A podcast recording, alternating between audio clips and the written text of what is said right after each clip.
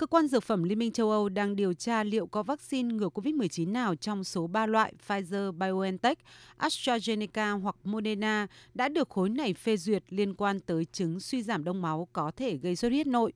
Một số nước châu Âu trước đó đã dừng tiêm vaccine của AstraZeneca do lo ngại tác dụng phụ. Tuy nhiên, trong thông báo đưa ra hôm qua của Cơ quan Dược phẩm Liên minh châu Âu nêu rõ, một số trường hợp giảm tiểu cầu miễn dịch thiếu tiểu cầu trong máu có thể dẫn đến xuất huyết và bầm da đã được báo cáo theo quy trình giám sát an toàn vaccine của cơ quan này. Không có dấu hiệu nào cho thấy sự cố này liên quan đến việc tiêm vaccine gây ra.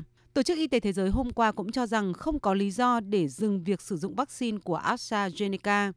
Trong một tuyên bố, Tổ chức Y tế Thế giới cho biết hiện Ủy ban cố vấn về vaccine của tổ chức này đang nghiên cứu dữ liệu an toàn, đồng thời nêu rõ không có mối liên quan nào giữa vaccine và vấn đề đông máu. Phát biểu với báo giới tại Geneva, Thụy Sĩ, người phát ngôn của Tổ chức Y tế Thế giới bà Margaret Harris khẳng định. AstraZeneca là một loại vaccine hữu hiệu, cũng như các loại vaccine khác đang được sử dụng. Cho đến nay, chưa có trường hợp tử vong nào được chứng minh là do vaccine gây ra. Do đó, các nước nên tiếp tục sử dụng vaccine của AstraZeneca. Bất cứ có thông tin nào về vấn đề an toàn vaccine, chúng tôi cũng sẽ xem xét, đánh giá. Đến thời điểm này, chưa có bằng chứng nào cho thấy các nước cần dừng loại vaccine này. Tuy nhiên, để đảm bảo đa dạng hóa các loại vaccine ngừa COVID-19, Tổ chức Y tế Thế giới hôm qua cũng cấp phép lưu hành khẩn cấp vaccine ngừa COVID-19 của hãng Johnson Johnson. Tổng giám đốc Tổ chức Y tế Thế giới Tedros Adhanom Ghebreyesus tiếp tục kêu gọi các nước không tích trữ vaccine hay hạn chế nguồn cung nguyên liệu.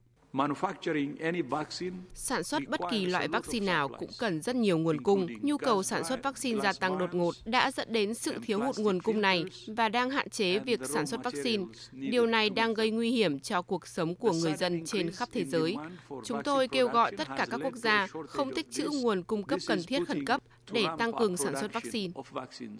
Trong bối cảnh thế giới đang chạy đua để đảm bảo đủ nguồn cung vaccine, các biến thể mới của COVID-19 lại tiếp tục gây lo ngại một nhóm các nhà nghiên cứu Brazil đã xác định được một biến thể mới của SARS-CoV-2 có tốc độ lây lan nhanh hơn loại virus gốc và đã xuất hiện nhiều vùng ở quốc gia Nam Mỹ này trong vài tuần trở lại đây.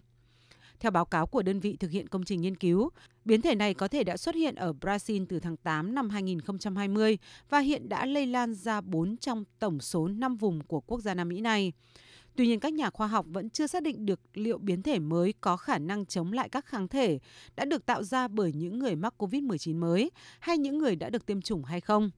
Theo số liệu thống kê của trang Worldometers Info cập nhật đến sáng nay, tổng số ca nhiễm COVID-19 trên toàn cầu hiện là gần 120 triệu ca và hơn 2 triệu 650 nghìn người tử vong.